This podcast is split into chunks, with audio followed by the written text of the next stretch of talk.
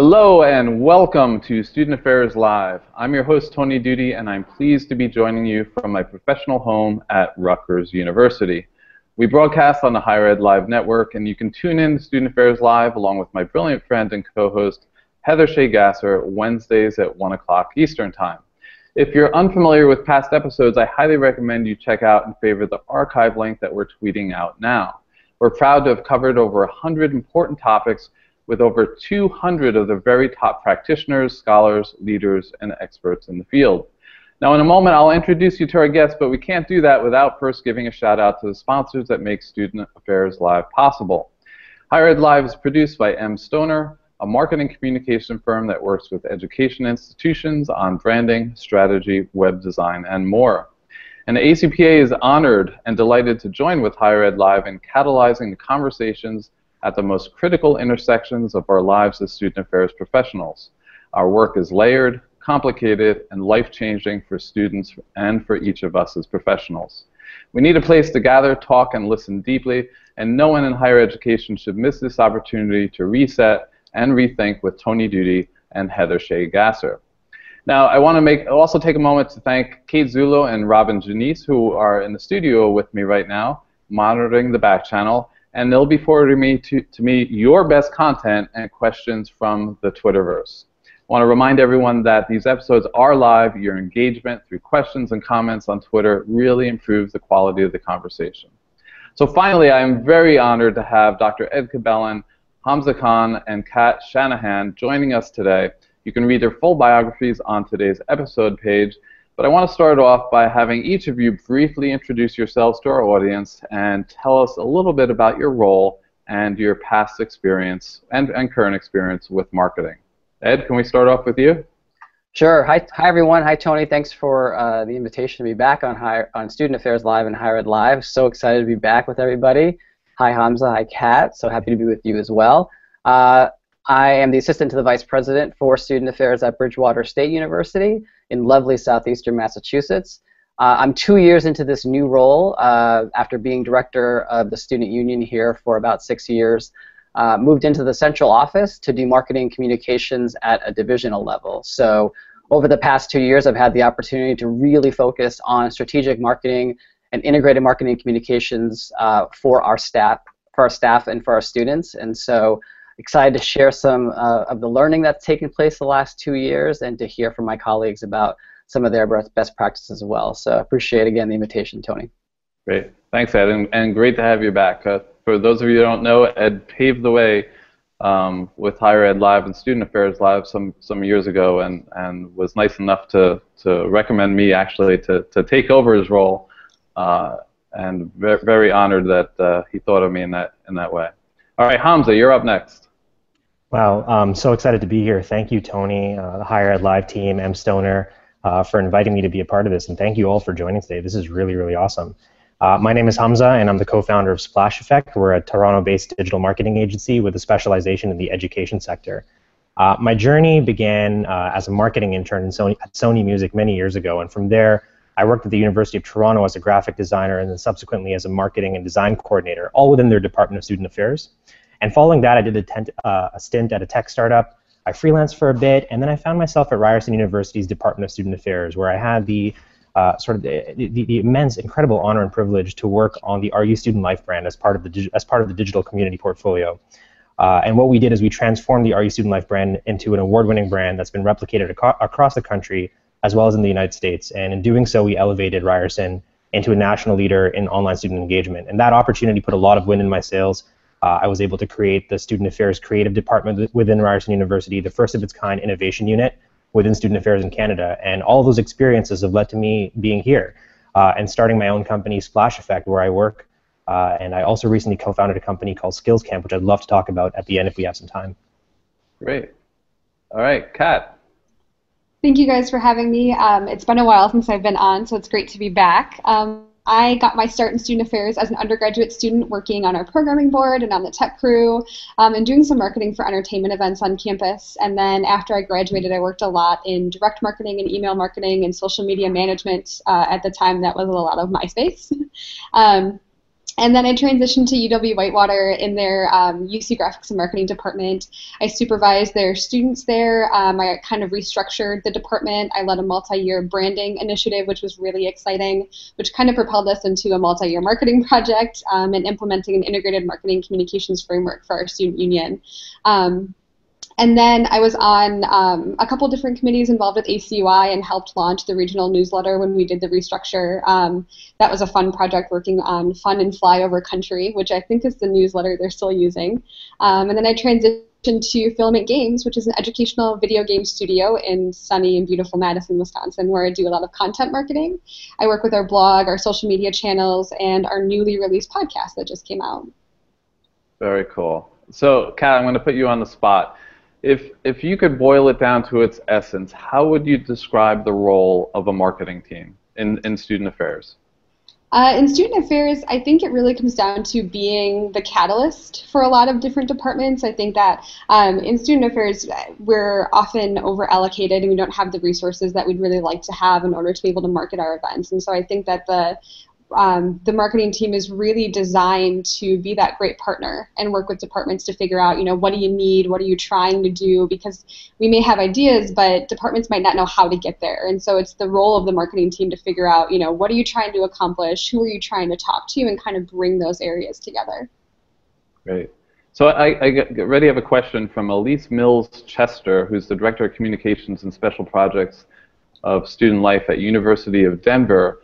And she would specifically like to know if any of you have any particular organizational models and reporting lines that you know to be successful. So anyone, I'll throw it out there. I've seen, uh, if, if I can jump in real quick, um, I've seen a really cool example at Northwestern University uh, where I had the pleasure to visit uh, a year ago, and I met James McHaley, the director of marketing at, at uh, Northwestern. And uh, I learned that he reports directly into Julie Payne-Kirchmeier, who's the Associate VP of Student Affairs. But underneath James, he has a bunch of coordinators and frontline staff and student staff that report into him.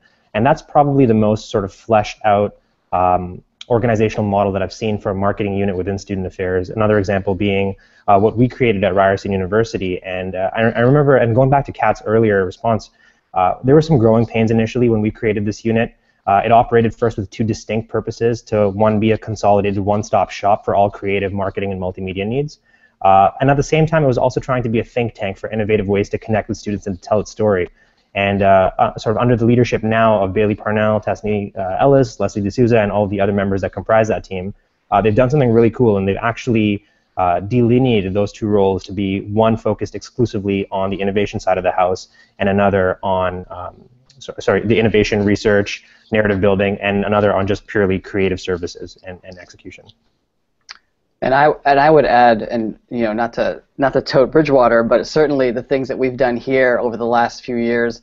You know, our our vice president, um, then vice president Jason Pina, had um, moved me into this role specifically because he felt that, um, and I think our division did at the time, felt that it was time to look at marketing communications from a divisional perspective instead of a, a decentralized departmental perspective. So if you think about the way that I think most student affairs units are operated, where marketing is decentralized, some of the challenges come about where you have inconsistency in brand and inconsistency in quality, depending on you know the types of staff and students they have access to. So the ability to create co-curricular opportunities through the central office, through a leadership position, um, in the central office um, as an assistant to gave me flexibility and freedom to not only look at okay if we're really focused on student communication, which is something that I know our Marcom or marketing communication department wasn't focused on. They're focused on the external brand, the external messaging, um, you know, enrollment areas with admissions. What what does that look like to prospective students?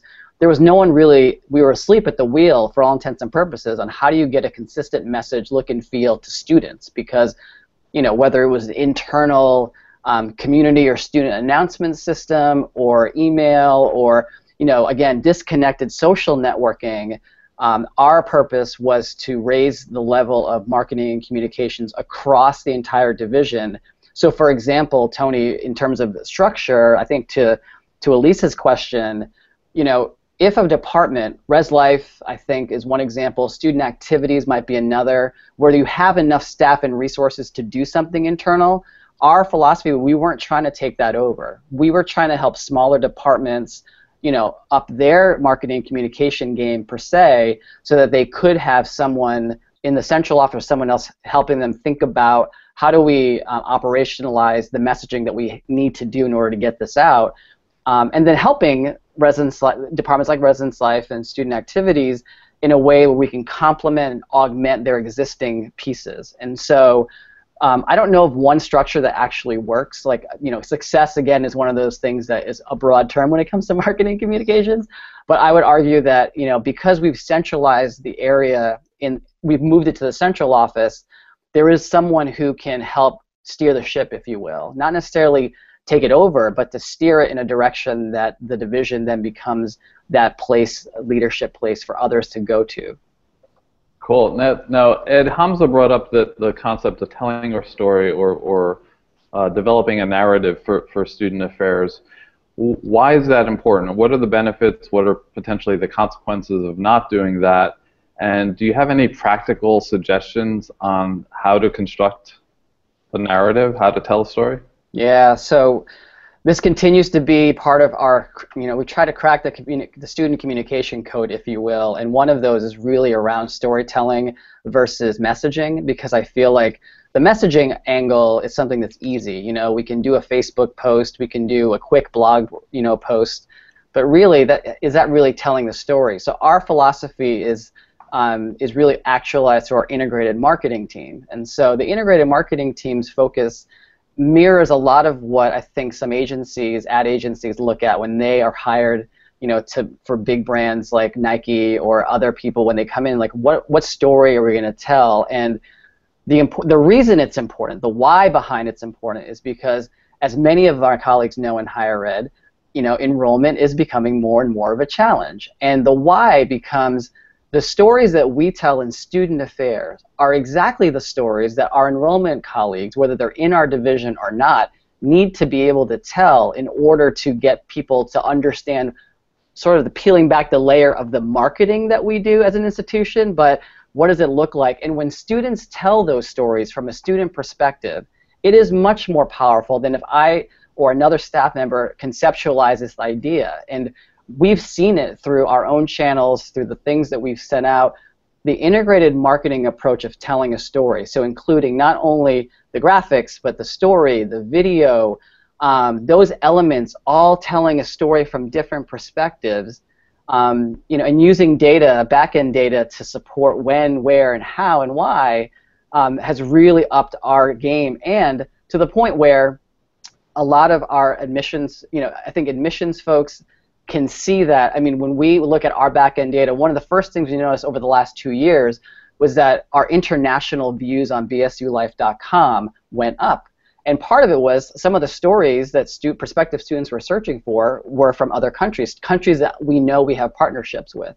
And so it's like that, that's not that's not coincidence. That is purposeful because folks were starting to look at those stories, look at the integrated nature of them, and say, oh, that's another way of saying the same thing we're saying for our marketing materials on a view book or um, on a website, but now it's being told from a voice that might be more familiar. So it's a long answer, Tony. I'm sorry about that, but really, the, the in terms of the crux of your question, it's that sto- those stories now, the storytelling ability of our divisions, are deeply connected to enrollment, and that's why it's important. Hmm. Cool. So, Hamza, this next question for you. Often communications and marketing teams get confused really with creative service providers. Can you, can you kind of give the audience a, dis a distinction between the two different roles or concepts?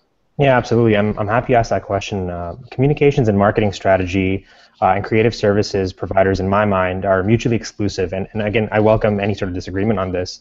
Uh, it's just based on my experience, I've seen this happen not just within higher education and student affairs, but especially in the private sector, where you have these titles like digital strategist, for instance, uh, as fancy titles slapped onto someone who's juggling like a dozen different highly technical and granular frontline tasks.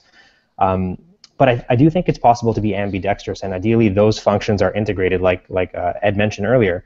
but uh, the resource realities of some divisions within student affairs uh, necessitates a different kind of thinking altogether. And what I've seen, what I've worked on uh, during my time at Ryerson and at U of T, and what I'm certainly helping other institutions with now, is uh, delineating communications and marketing strategy, which involves a big picture thinking, user journey mapping, user experience design, data analysis, content mapping, etc.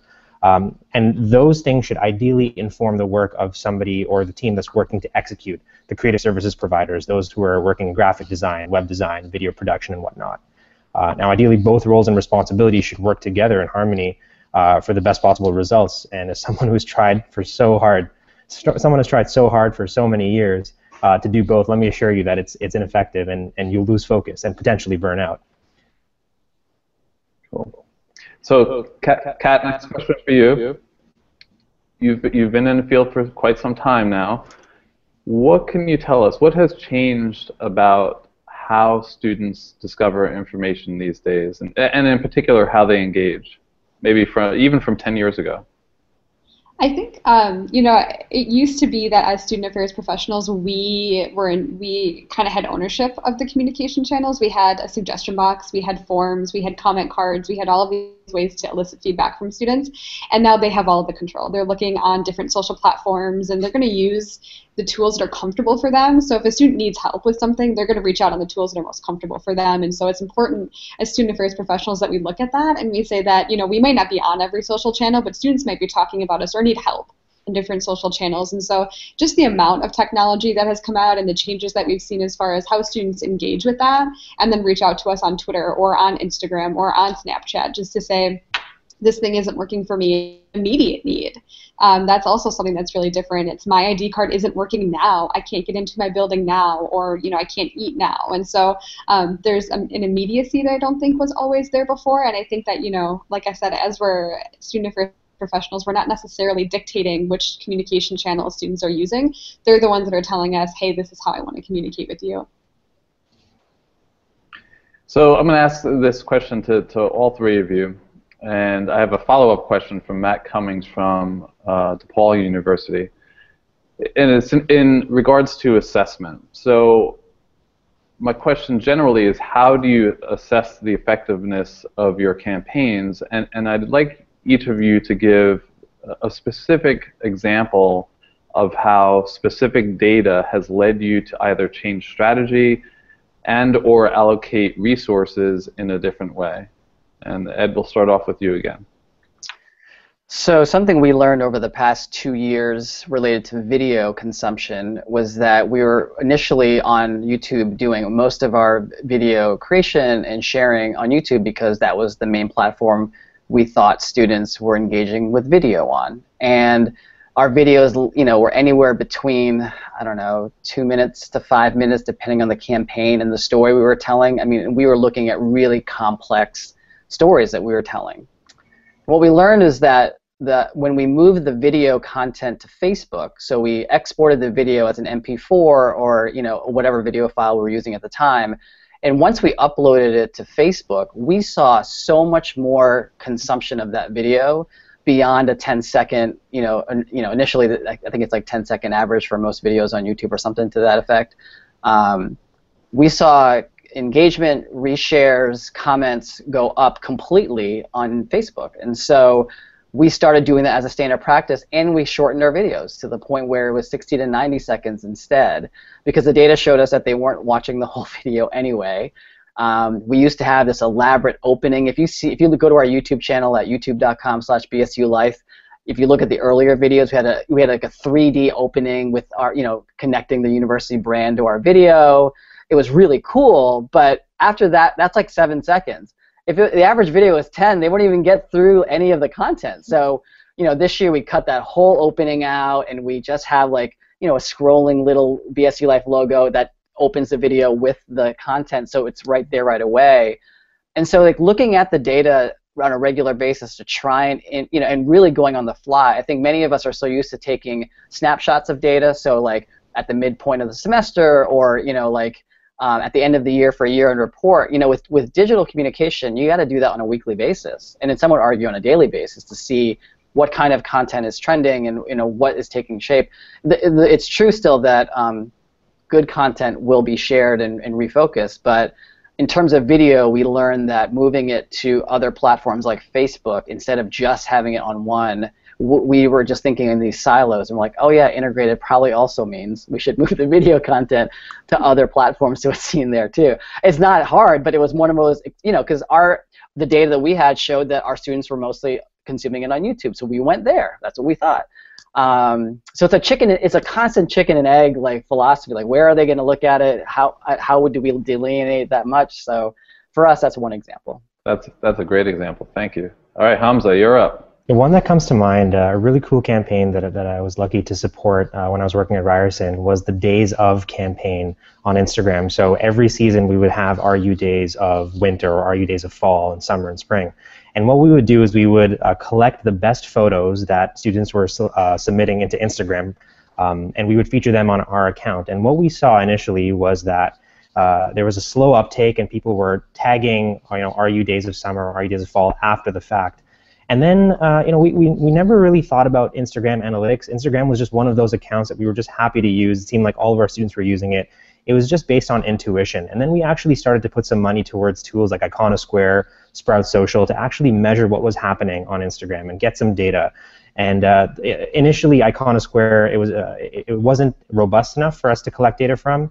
Uh, it was just giving us sort of monthly snapshots. We were manually logging things into Excel and calculating things. And what we saw after a year of running these campaigns, that uh, a there was a steady uptake, but b we were seeing some familiar students over and over again using these hashtags. Uh, and we thought to ourselves, you know, it's a really uh, tedious process for us to curate all of these different photos from each of the seasons. Why not turn over some of the responsibility of running these campaigns over to the students, the influencers who are taking pictures uh, and hosting them on their personal accounts and who are nat- tagging these RU days of campaigns um, as within their captions, not not even as a comment. Like sometimes on Instagram, you take a picture and then you add comments or hashtags in the comment section. But no, these were students who were adding these hashtags as their first caption, which meant that they were very intentional about wanting these images to be seen by the Ryerson community. And so what we did is we started to encourage them. We reached out to them individually. We created invitations for them to have uh, offline meetups and to lead Instagram walks. And what has happened since then, uh, just by paying attention to the data at a very cursory level, is we learned that a Instagram is, is, is a huge uh, opportunity for us to drive a sense of student community uh, online, especially at a commuter commuter campus like Ryerson. Uh, but to take that engagement offline uh, and give it back to the students and thereby distribute the workload with our team, it was a win-win-win situation for us. Cool. Kat? So um, one thing that we did during the branding project um, at UW Whitewater was we did a lot of um, surveys and research onto what students think about our organization. And so one of the key components that we realized um, through um, surveys and kind of collecting different forms of data was that students viewed our organization as a building and so it was an interesting concept at um, Whitewater because our student union was an organization, which was also a building, and there were organizations in our building that were not part of like our department, and there were parts of our department that were in a different building. Um, so we had kind of a brand identity crisis happening, and what we realized is that students don't view us as an organization; they view us as a building, and what happened in that building they associated with the university center. And so that could be anything from dining services to our career counselors. Um, to our first year experience office. And so all of that was wrapped into their experience working in our working and visiting our building. And so um, that kind of changed how we marketed. We completely restructured our website based off of that information because students didn't know that you know the Hawk Card office was part of the university center. It was just a place that they went in the uc to get their meal plans. Um, they didn't necessarily realize that it was kind of a department in and of itself. And so we restructured based on the user experience, thinking about what does a student need? They need to eat. They need to, you know, um, get this information. And so we restructured our website based on that, and kind of took a step back as far as our marketing tactics and strategies, thinking about, you know, realizing that they know that whatever happens in this building is part of the university center. How can we change our messaging to better meet their needs? Fantastic. So I, I just want to thank the audience. We're getting some really great questions, and I know I'm not going to be able to get to all of them today, but Matt Cummings has asked three great ones, and I'm going to, ask one of them right now to, to our panelists here. Uh, essentially, he wants to know how do we accurately calculate return on investment with our marketing, right? He, he says, I, I get clicks per cost, but how do we get into real return on investment, and then how do we communicate that to administrators, for example, uh, to justify the resources that we're allocating? Tony, I'll start. Um, I, I don't know if that's the right question. I, I know why he's asking it, but I don't know if that's really the right question. I say that because do we do that with everything we do in student affairs? Because if I were to ask a return on investment question around activities, around community service, around a lot of things, I don't think the metrics would match what we believe would be success, right? I, I think we'd broaden that definition. We would look at that. I understand the need to look at okay, does the money we're is the money that we're spending or time we're investing in these efforts paying back a dividend in engagement, in attendance at events, like that might be a metric for success. To me, the for uh, for us here in um, in student affairs and enrollment at Bridgewater, it's is our are our stories being consumed at a higher rate? Do I hear more conversations at different at different tables around the work that we do around messaging that wasn't there before. So as an example, there was a time when um, organic social media um, was something that happened, right? Organic views on Facebook and Twitter were a thing, right? Now we got to pay to play. So if you don't pay, if you don't boost those those that content, no one's going to physically the eyeballs won't see them, which means that we're not really to, to, to those folks who just do organic on social, you're missing you're missing the boat on at this point. The message alone, the story alone isn't enough. You have to pay a little bit to get almost start the fire, if you will, like, almost like that kindling. Mm-hmm. Um, but to me, that return on investment question for each of our campuses will be different because all of us have a different level of resources. All of us have a different why behind it. So I would ask, why are we doing this? Like to, to go back to your return on investment, you're not going to know return on investment until you know the why. It's not just we got to get the message out about these events because people got to show up. Like that, that train has left a long time ago. We now really need to be more strategic in our messaging um, and tie it back to university brand, university mission, and enrollment. Again, I have to keep harping that because if we're not telling the story of what the experience is like of being a student at our institution, someone else is going to tell that story. And it probably, in a way, it's not organic, or I'm sorry, authentic to what we know it to be. So that's the, I think that's a better question to ask. I understand why that question is asked, but I think we need to go beyond the ROI to the why. If I can quickly add to that, uh, if that's if that's all right, folks. Um, to what Ed was saying, in terms of alignment with the university's goals, uh, we, we've tried, I mean, I, have certainly tried over a number of years to calculate customer lifetime value, which would be the perfect return on investment um, sort of metric for, for the work that we do. And, and it works well with traditional businesses. It works well with app, you know, apps, for instance, in which uh, the transaction is very clear. But there's so many moving parts over here, and whose responsibility is it for recruitment, for retention? I mean, there's so many different promises made at every step of the student's journey that um, we've taken a very loose interpretation of what that is, and we think about our work in terms of programs, services, and events. And uh, like to, to, Ed's point, are we telling the stories? Are we raising the profile and awareness of these programs, services, and events to attract students into the universe? Are we keeping them there? Are they attending these program services, and events? Um, are they satisfied? Are they telling their friends about it? I think it's a, a, lot of the work that we do in terms of how we measure that. Uh, and, and, in terms of how uh, you know I've calculated return on investment is around potential, is around engagement, satisfaction but it's very, very difficult to calculate something as complex as customer lifetime value when um, the student is being made many promises by many different departments across many different touchpoints. We don't have time to get into it now, but there was a probably a lot of you have, have seen it, and I'll ask uh, some folks to tweet out the link. Uh, Gary Vaynerchuk had a whole bit where he said, you know, what's the return on investment of social media? What's the return on investment of your mother? And then went went to, to talk about how it's a really hard thing to quantify. It's it's it's a funny bit, uh, and again, I think we're going to throw out the link there in a minute. So I always like to get to trends. Everyone wants to hear what the latest trends are, and I know certainly know that you're going to talk about one of them that's uh, taken over over the last week or so right now. So what is a student affairs trend involving millennials that e each one of you are paying close attention to this year? We'll start with Hamza. Oh man, uh, can I can I do Pokemon Go? Yeah, right? yeah, go for it. I'm super excited. A as like a lifetime, li- lifelong Pokemon fan to see the resurgence of Pokemon as a brand, which had an amazing run for almost two decades and is still going strong. And here we are back at the 150, and I think this is going to carry on for the next decade or so. But I think more than that, I'm excited to see the resurgence, the popularity of augmented reality. It was a concept or it was technology that I was really interested in a couple of years ago. Uh, it came with Foursquare, and then Swarm happened, and then it kind of got fragmented, and we started forgetting about augmented reality as we were focusing on virtual reality and uh, you know other, other different types of trends, uh, ephemeral social networks, uh, Snapchat, and whatnot. But I'm excited to see uh, this thing over here, this this this waypoint in our in our in our in our, pockets, be used for more than just uh, the text-based applications, for more than just the phone, uh, but for us to fully use the camera, the GPS, all the different functionality in that device to add a digital layer on top of what we're doing. And I think what's really cool. Um, and, and the, very practical applications that I'm already seeing across campuses all over Canada and the States um, is adding Pokestops and adding different sort of meetups and this sort of online to offline component uh, to the campus, ways for students to interact with different buildings and learn about uh, you know, uh, diff- different historical aspects of the campus, to learn about different units on campus through this game. Um, I'm really excited to see what's going to happen with Pokemon Go over the next couple of months. Cool. Kat?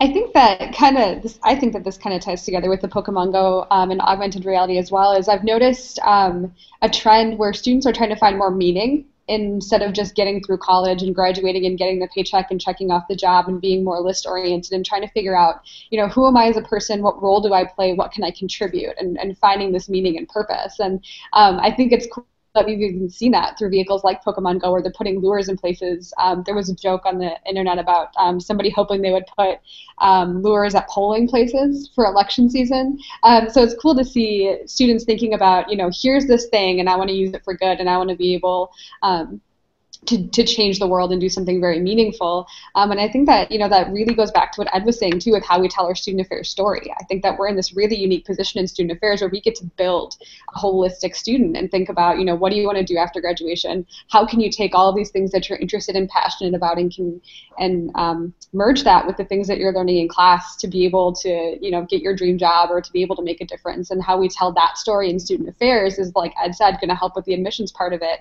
Um, but I think it also helps with the retention part of it too. Seeing, you know, this person is a wheelchair athlete and they're in the Greek community and they're doing all of these things. I can I can see myself being that person, and so I think that um, that's been a really interesting trend that I've noticed. So I'm going to profess I don't know a thing about Pokemon B, and and I I try and throw out as many of the cards uh, in my household as possible because my my children argue about it daily. Um, but I, I did want to share Rutgers uh, has had an outbreak of meningitis B, and we've been trying to educate students to get them to get vaccinated with this meningitis B vaccine. So our marketing team actually used Pokemon and created, I guess, a, a location and did like a little Trumenba virus as a Pokemon stop, and, and hopefully we can find it and, and tweet that out. But I heard today in a meeting, it you know it got 17,000 views in a single day. So really effective way at getting out a message uh, uh, particularly during a time of crisis. Who, who would have thought? All right, Ed, up to you. So I think for me this year, um, we really are focused on how do we help students disagree with civility. You know, we are at a we are in a obviously with the election that just Kat just mentioned. I think we're entering in the fall not only uh, the 15 year um, anniversary of 9/11. Uh, we're talking about what's happening in our country um, with a lot of the civil unrest that's taking place right now across the country. Um, the ability to say we disagree and not we're gonna we're gonna be completely rude, mean. I mean, I think there's got to be a better way for us, particularly online, to have civil conversations without um, sort of the mm, I don't know the the hatred. The, I don't know if it's hate, but there's there's certainly a way for us, I think, to role model behavior. So there are colleagues of mine who won't share political affiliations online because that's just not their place to do that, which I get. But I think in person and online, we could be more active in supporting those who are using their voices for these things and choose to either partake or to support or to challenge another perspective.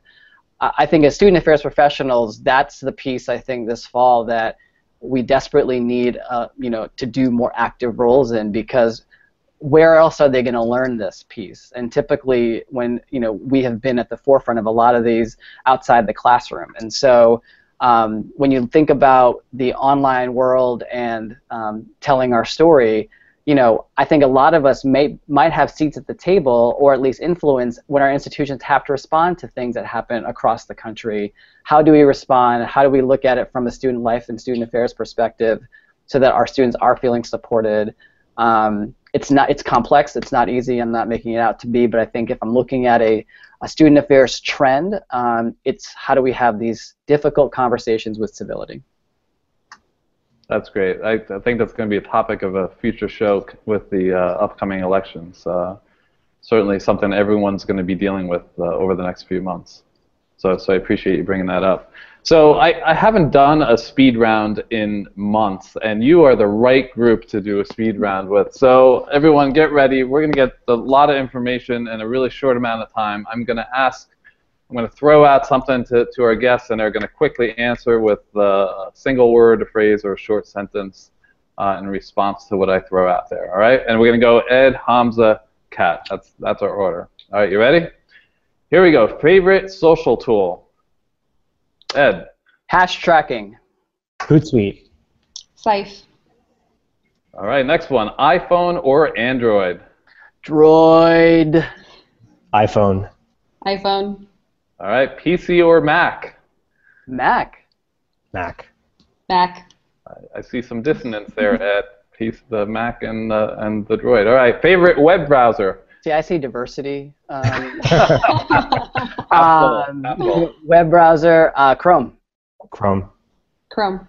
Oh, wow. Okay, better switch then. All right, favorite font? Helvetica Neue. Yeah, League Gothic. Optima. No Comic Sans? No? No? All right. Best stock imagery site? iStockphoto.com. Same, iStockphoto. I'm really biased because I sell my photography, but Shutterstock. Ah, Shutterstock. Oh, interesting. All right. Uh, favorite photo camera? Uh, the Canon Rebel T3i. Uh, GoPro, if that counts. GoPro Hero Black. Uh, Canon 5D Mark II. Ah, oh, that's a good one. okay. favorite website? BSULife.com. Uh, Reddit. Content Marketing Institute. Wow. Okay, I'm gonna have to check out. I know Reddit. Um, favorite app? Uh, paper. Uh, Evernote. Um, I use my notes section for a lot of just jotting stuff down. Cool. All right. Favorite marketing related book? Uh, one you share with me, Tony. Presentation Zen. Yeah. Uh, to sell is human. The Brand Gap. Excellent. All right. Hope we're tweeting all these out. Best free resource? Pew Research. I love Pew. Uh, 99U. Uh, Yeah. Um, it's kind. it's the same as my favorite website, but Content Marketing Institute puts out a lot of really, really good content. Cool. All right. And last one, and you can't use yourself, your own website. Favorite company, person, or account to follow for top marketing trends? uh, Seth Seth Godin Godin. I can't remember. I don't know how to pronounce his last name, but yeah, Seth. Yeah. Okay. Uh, it's Vala Afshar from Salesforce. Yeah. Um, I would say Jay Baer and Handley has some really good content. Cool.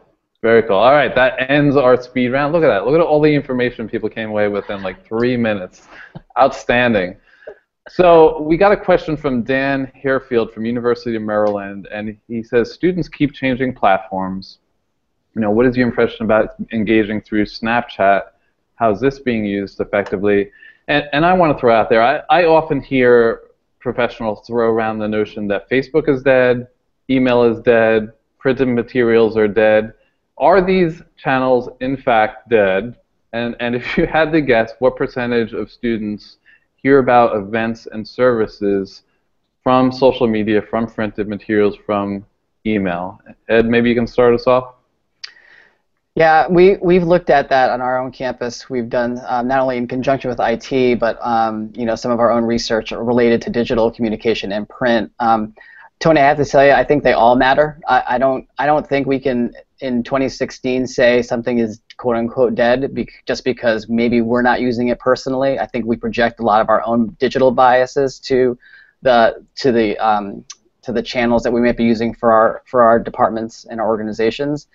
I would say that if we're really doing integrated marketing, we have to figure out a way to have that message be on multiple platforms that includes print. So um, I know my colleagues don't like hearing that because they would just want to they may just want to focus on a few things. But again, if you're if you have a broad audience on your campus like we do here at Bridgewater, um, it's it's it's a both and not an either or. And so I would encourage you to do some research assessment wise on your own campus with your IR folks, and then from there make some um, targeted decisions based on your resources and capacity and bandwidth. So, Kat, things are changing so quickly these days. software changes, new technology. You know, the app, the the, the flavor of the day in apps uh, seems to change on a, on a weekly basis. How, how are we as professionals supposed to keep up with this this crazy pace of change?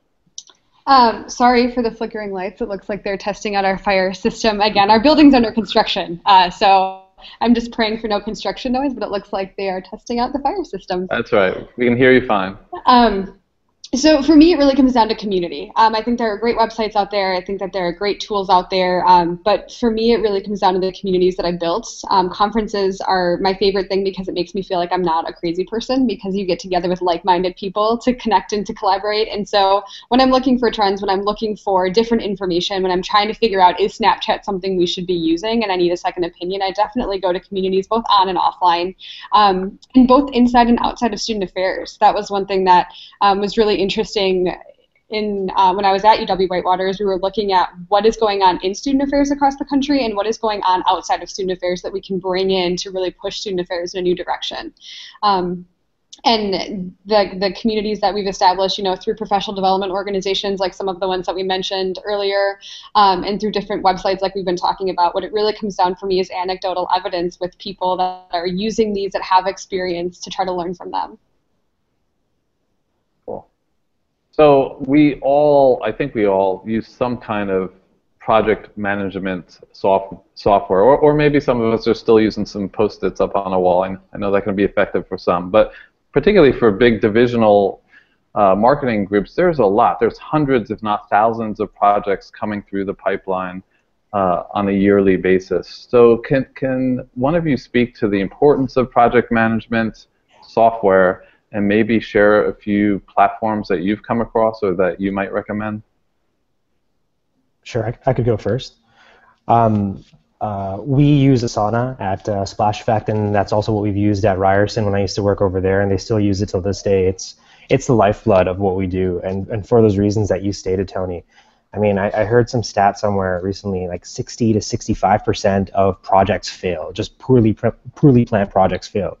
Um, and so what we discovered in the use of our Asana over the years is that, like, A, we were able to fix a bunch of operational inefficiencies. We were able to better integrate our tools, had a central source of project information. Um, we improved the visi- visibility of our work, resource management. Uh, and then what we found as a natural byproduct of that is just improved team communication. The quality of our final products increased. Uh, things were completed on time, under budget, uh, and most importantly, students were happy. Um, so yeah, I would highly, highly recommend uh, checking out Asana. But very similar project uh, management tools are also Trello, Basecamp, and some institutional uh, enterprise level ones as well. If I could um, jump in on that too, we use Asana where I am now. Um, and when I was at UW Whitewater, we used Trello, and I, I can't recommend that highly enough. That was initially my free favorite resource during the lightning round questions. Um, and it was great. What we did is I could run basically our entire office off of an iPad. We had an app called iAnnotate, which was a PDF um, viewer and organizer on an iPad and we built like a, a project request form in that. We could fill it out with the client. I took a screenshot, I uploaded it to Trello, and it has all these wonderful cards. So you can assign it to a, a student or um, an employee, and you can pass it from one slot to another. They can pass it to me when it needs to be reviewed. I can I can write it all up, I can re-upload it and move it around. And so that really took away the need for waiting for you know me to come back from a meeting or for a student to get started on something they had everything they needed and they could get started right away so those two tools were really really beneficial in our office yeah we uh, we have not gone to Basecamp or Trello or Asana yet. Um, in the last two years, we've just used Google Docs, um, a combination of Google Docs, email, and, and really texting, and nothing too fancy, but it's worked for us. And I know that over the next year, we're starting to really dabble in Microsoft Office 365's, you know, groups function and some of the things that we just got online with with our institution. So. Um, I would love to move to a Basecamp or an Asana at, at, at some point soon, but I know that um, we're still exploring. And I think each institution will have to figure out what's what communication method works best for project management. Um, and you don't need to buy an expensive um, software package to do it. You can you can make do if you're a Google campus and can figure out how to do it on, on Google. Then I think you can do that. Again, it just depends on finding what works for you. Cool. So I want to shift over and, talk about social media monitoring. You know, particularly at, at some of the larger institutions, you could have tens of thousands of um, posts related to your institution come up over any given day. So, so my question is, is fairly basic. Why should we be listening to social media chat, chatter? And can, can someone provide some strategies that, that users might employ to best listen and respond, in particular to some of the higher volume um, across all channels, not just Twitter, um, so that, that so that we can really target our messages and, and react and respond to folks.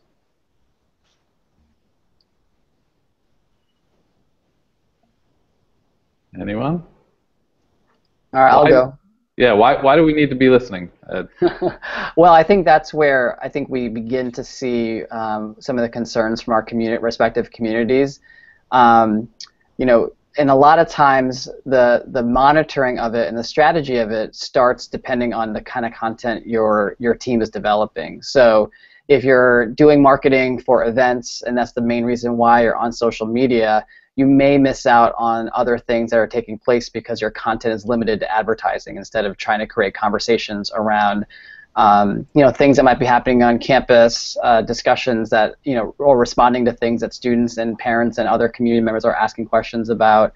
Um, you know, some of the um, more uh, anonymous social networks might might be worth listening to, not because of the, the the negative things that take place on there, but more because that the anonymous networks almost give you the the truth behind the you know, if, if Twitter, Facebook, um, Snapchat, like if these are giving you sort of, here's all the great things that are happening, behind the scenes might be where on the anonymous social networks might be where, um, you know, the truth of how students are really feeling. And so I have colleagues who don't want to go on any anonymous social networks because they they it, it, they have a bad rap or they've had negative experiences. But if you drill down a bit and just you know take some time to look at some of the things, you might learn more about the culture of, of the student population better than if you looked at just um, Twitter or just looked at Facebook. So for us, you know, we're beginning to tie in social media into most of our customer service areas. So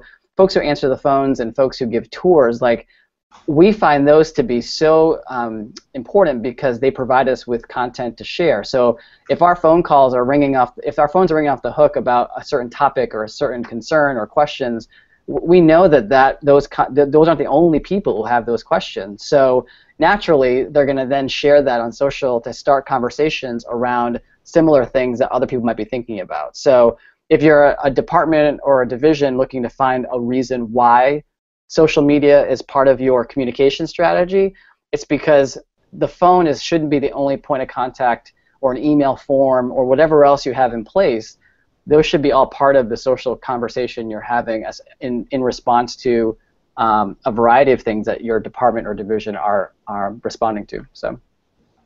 And um, social listening is, is, is such a I totally agree with everything that said. It's it's such a such a big data play. Like you're going to get such invaluable information that will directly impact how you structure and run your program services and events. Actually, while I was chatting, I pulled up one of my favorite quotes from Neil deGrasse Tyson. Uh, he said, anytime scientists disagree, it's because we have insufficient data. Then we can agree on what data to get. We get the data, and the data solves the problem. Either I'm right, or you're right, or we're both wrong, and we move on. And uh, I think I think about that a lot because like uh, throughout my career, I've come across different different excuses for not using the data. Like either like I'm not a numbers person, or I'm just a big picture person. And I, I don't think that's that's that's um, I don't think that's healthy, A, but, but B, I think it's a poor excuse, especially in a day and age where all of these applications, Facebook, Twitter, you name it, provide such easy to understand uh, native analytics. Uh, that give you a very quick snapshot as to what's working, what's not working, and then you can use that to uh, to, to, to, better do your work. And, and, my my three favorite tools in particular are Sprout Social, uh, Tag Sleuth, and I, I, think it's a tie between Iconosquare and Moz. Uh, Moz offers a great set of tools to help just listen in on this this huge volume of data that you described earlier, Tony. Uh, I love that you brought that up, Hamza. Um, you know, whenever I come across self-proclaimed uh, social media gurus or, or Jedi's, as uh, Eric Stoller used to say, um, I often ask them, so how is data driving your strategy? And when they look at me like a deer in headlights, I know they don't really know what they're talking about. Uh, it's it, it's remarkable because like 20 years ago, when when TV was the dominant uh, vehicle for marketing, like we would have killed to have the kind of information that we have today, like what people are, are thinking about, what they're saying in response to uh, you know television ads, and now we have that data, and not and not just do we have that data, we can grow so granular with that data. It's it's it's utterly remarkable. So Hamza, I'm going to stay with you on this question. We we often other department staff are the clients in, in, in the marketing relationship, right? Marketing staff are the service providers. In an ideal world, what does the process look like when someone comes to you as a marketing manager, you know, with an idea, with a new program or campaign? You know, everyone wants a viral video. Give me a viral video. Um, so what are the kind of questions that you ask? What, what kind of systems or processes might you put in place to make sure everyone's on the same page? Right. Uh, like for, for us, whenever we receive uh, any request, whether when, it, when I was working at Ryerson or here at Splash Effect, uh, we take the same approach that we do with any sort of project or, or task. Uh, big, we're big believers in David Allen, getting things done, and uh, C C C O R D capture, clarify, organize, reflect, do. So that's the process we use first. So we capture the information, uh, we clarify it, we organize it, we add you know timelines, milestones, uh, descriptors, and whatnot. We organize it into the system, delegate it where we need to, reflect on the process, and just start executing. And I think the questions that we ask. Um, there's a bunch of them actually, and I'm trying my best to remember all of them. But it's it's what is it first of all, um, who is it for, why would they use it, why are we creating it, how does it work, uh, what would your friends share on social media, or what will people share on social media? I think that's often a good uh, question to help understand like the very succinct value proposition of that particular thing. Uh, why is it going to be successful, and what are the risks? And I think uh, I think that's a pretty good cross section of questions. I might be forgetting some, but I, I can I can look back in my notes. Um, and then once we have all of those questions answered, then we go into this tool that we call uh, this tool that we use called the producer's mixtape. Uh, I think the website is producersmixtape.com or theproducersmixtape.com, and it provides you with a complete set of potential steps that you might need to execute any creative project. Um, we have a project scope document which aligns us on timelines, objectives, risk assumptions, and then we're off to the races. Wow, I'm gonna I'm gonna have to go back and listen to this episode myself and, and take notes. There've been so many great resources shared here sure. today. So Tony, can I add on to what Hamza yes, just said? Yes, of course, so, please. So I think for us, you know, when we look at process, one of the things that we love talking about is that it's student driven here. So between student employees, student internships, and practicum students, they're the drivers of the development of the content, and it's co-curricular, right? So thinking about our work in student affairs with academic affairs and creating co-curricular opportunities, all of the students that work for us primarily are from the com department, are from the English department, are from marketing and communications, um, you know, the art department for our graphics. You know, I think we need to be, if we have those programs on our campuses, you have access to some students who might want to build their portfolios. And so our process has evolved over the years because we've worked with employers who hire our students after graduation because they've had the very experience integrated marketing wise that they're going to walk into on day one. They're job ready day one.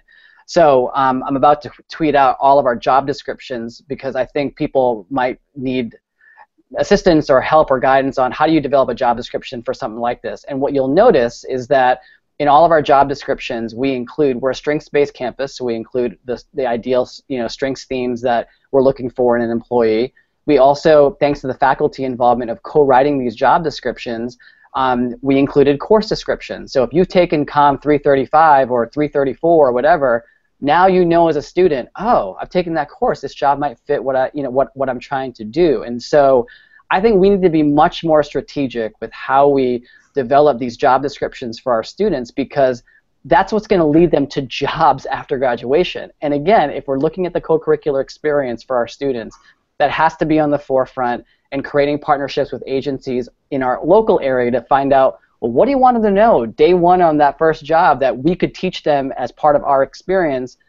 Well, now they're walking out with a killer portfolio because as a graphic designer, they're not just showing you the graphics, they're showing you the integrated marketing approach to how the graphic was used across social, across uh, web, um, in print, and on a video, right? That is more powerful than a graphic designer saying, here's my graphics. Aren't they pretty? They're great. But how did you use it in a marketing campaign? Like that's what they want to know. And so that's the integrated piece that I think we all as a, you know, in the field of higher education and student affairs, I think could, could do more with if we took the time to look at that. So before we get to our final question, Jen Jones, I'm not sure where you're from, Jen, uh, asks, does anyone have recommendations for great student affairs marketing conferences? There's a really great one that happens up here in Canada called PSE Web. Um, it's not student affairs focused specifically. It's more for broader higher ed, but there's several uh, folks who comprise that year over year from the student affairs world. Um, and different programs and tracks are very, very relevant to what we're doing here in student affairs. So PSE Web is what I would recommend, uh, especially for folks listening in from Canada. Okay.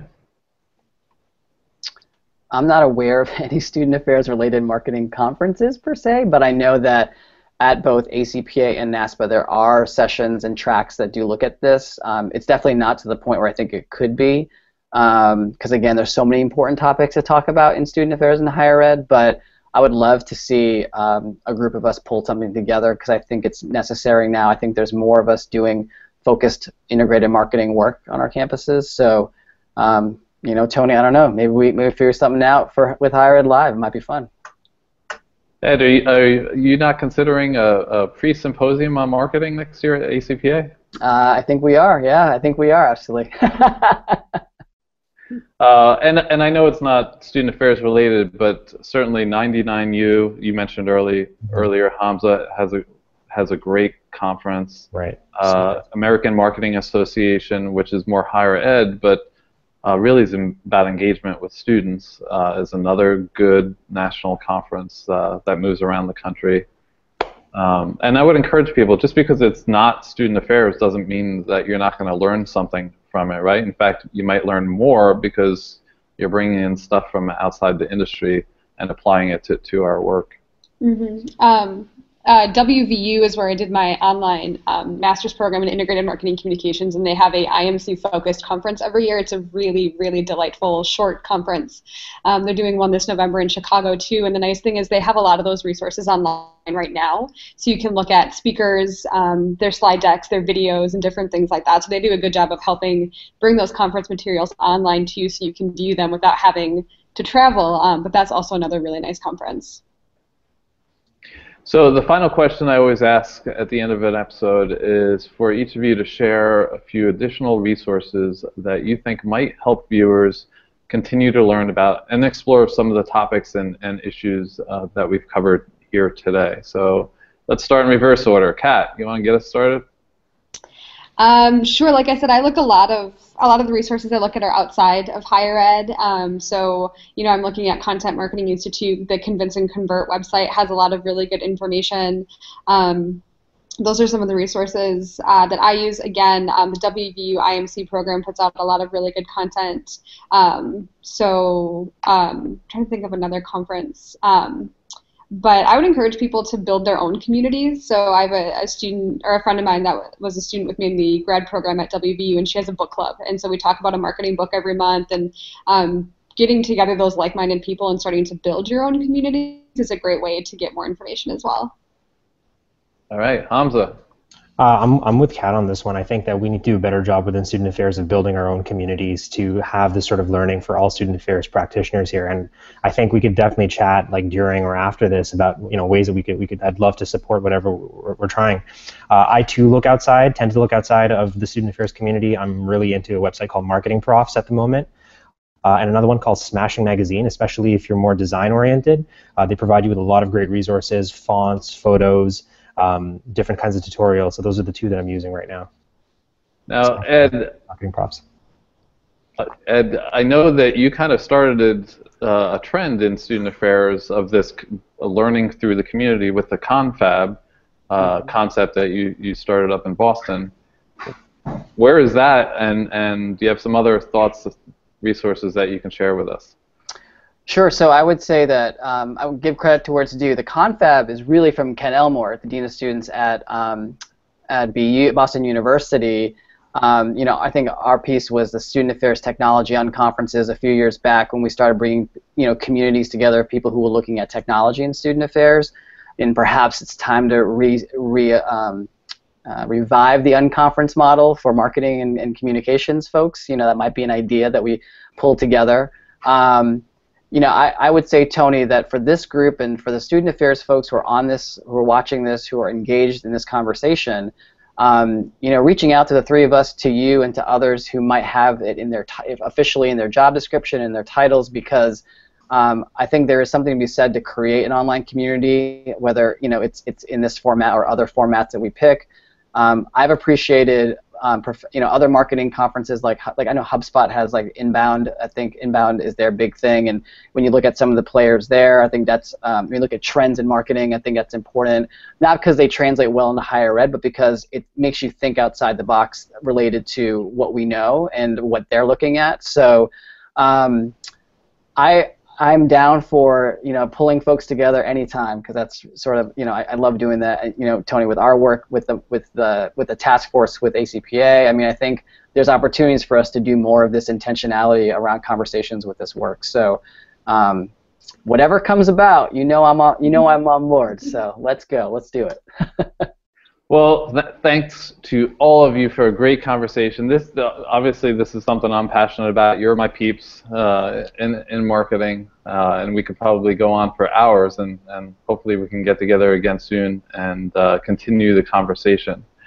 Now, next week, Heather Shea will be back on Wednesday with an episode on LGBTQ and Latinx issues in student affairs, and she she never shies away from a challenge. She will have eight guests on that episode, and if you've ever done a hangout with eight guests, God bless her. Um, but anyone can pull it off. She can do it. Uh, you can receive reminders about this and other great shows by subscribing to the Higher Ed Live newsletter. You can also browse the archives at higheredlive.com or subscribe to our iTunes podcasts. I'm Tony Doody. Thanks for watching, everyone. I hope you make it a great week, and I look forward to seeing you soon. Take care.